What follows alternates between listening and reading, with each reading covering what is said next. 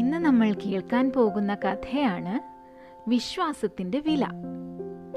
വളരെ കാലം മുൻപ് ഒരു തിത്തിര പക്ഷി കാലങ്ങളായി ഒരു മരത്തിന്റെ പൊത്തിൽ താമസിക്കുകയായിരുന്നു.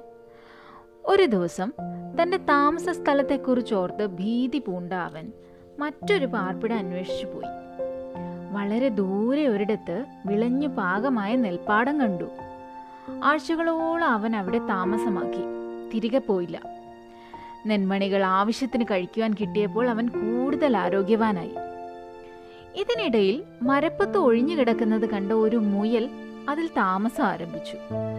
കുറെ നാൾ കഴിഞ്ഞ് മടങ്ങിയെത്തിയ തിത്തിരപക്ഷി കണ്ടത് തൻ്റെ കൂട്ടിൽ മുയൽ താമസം ആരംഭിച്ചിരിക്കുന്നതാണ്. തിത്തിരപക്ഷി രോഷം അടക്കാനാവാതെ ചോദിച്ചു, "നീ ആരാണ്? നിനക്കിവിടെ എന്താണ് കാര്യം?" മുയൽ പറഞ്ഞു, "ഇത് എൻ്റെ കൂടാണ്. ദിവസങ്ങളായി ഞാൻ ഇവിടെയാണ് താമസം." രണ്ടുപേരും തമ്മിലുള്ള തർക്കം മൂത്തു. അവസാനം അവർ ഒരു മധ്യസ്ഥനെ കണ്ടെത്തുവാൻ തീരുമാനിച്ചു. ഒരു കാട്ടുപൂച്ച ഇവരുടെ കലഹം കേട്ടുകൊണ്ടിരിക്കുകയായിരുന്നു.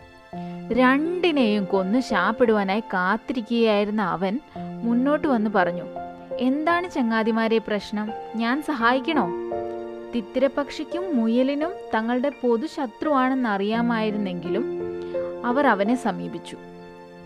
രണ്ടുപേരും അടുത്തെത്തിയപ്പോൾ കാട്ടുപൂച്ച ചാടി വീഴുവാൻ തയ്യാറായി. ഒരു മുരൾച്ചയോടെ അവൻ എടുത്തു ചാടി. രണ്ടുപേരും ജീവനും കൊണ്ട് രണ്ട് വഴിക്കോടി. ഇതിൻ്റെ ഗുണപാഠം: വിശ്വസിക്കാൻ കൊള്ളാത്തവരെ വിശ്വസിക്കരുത്.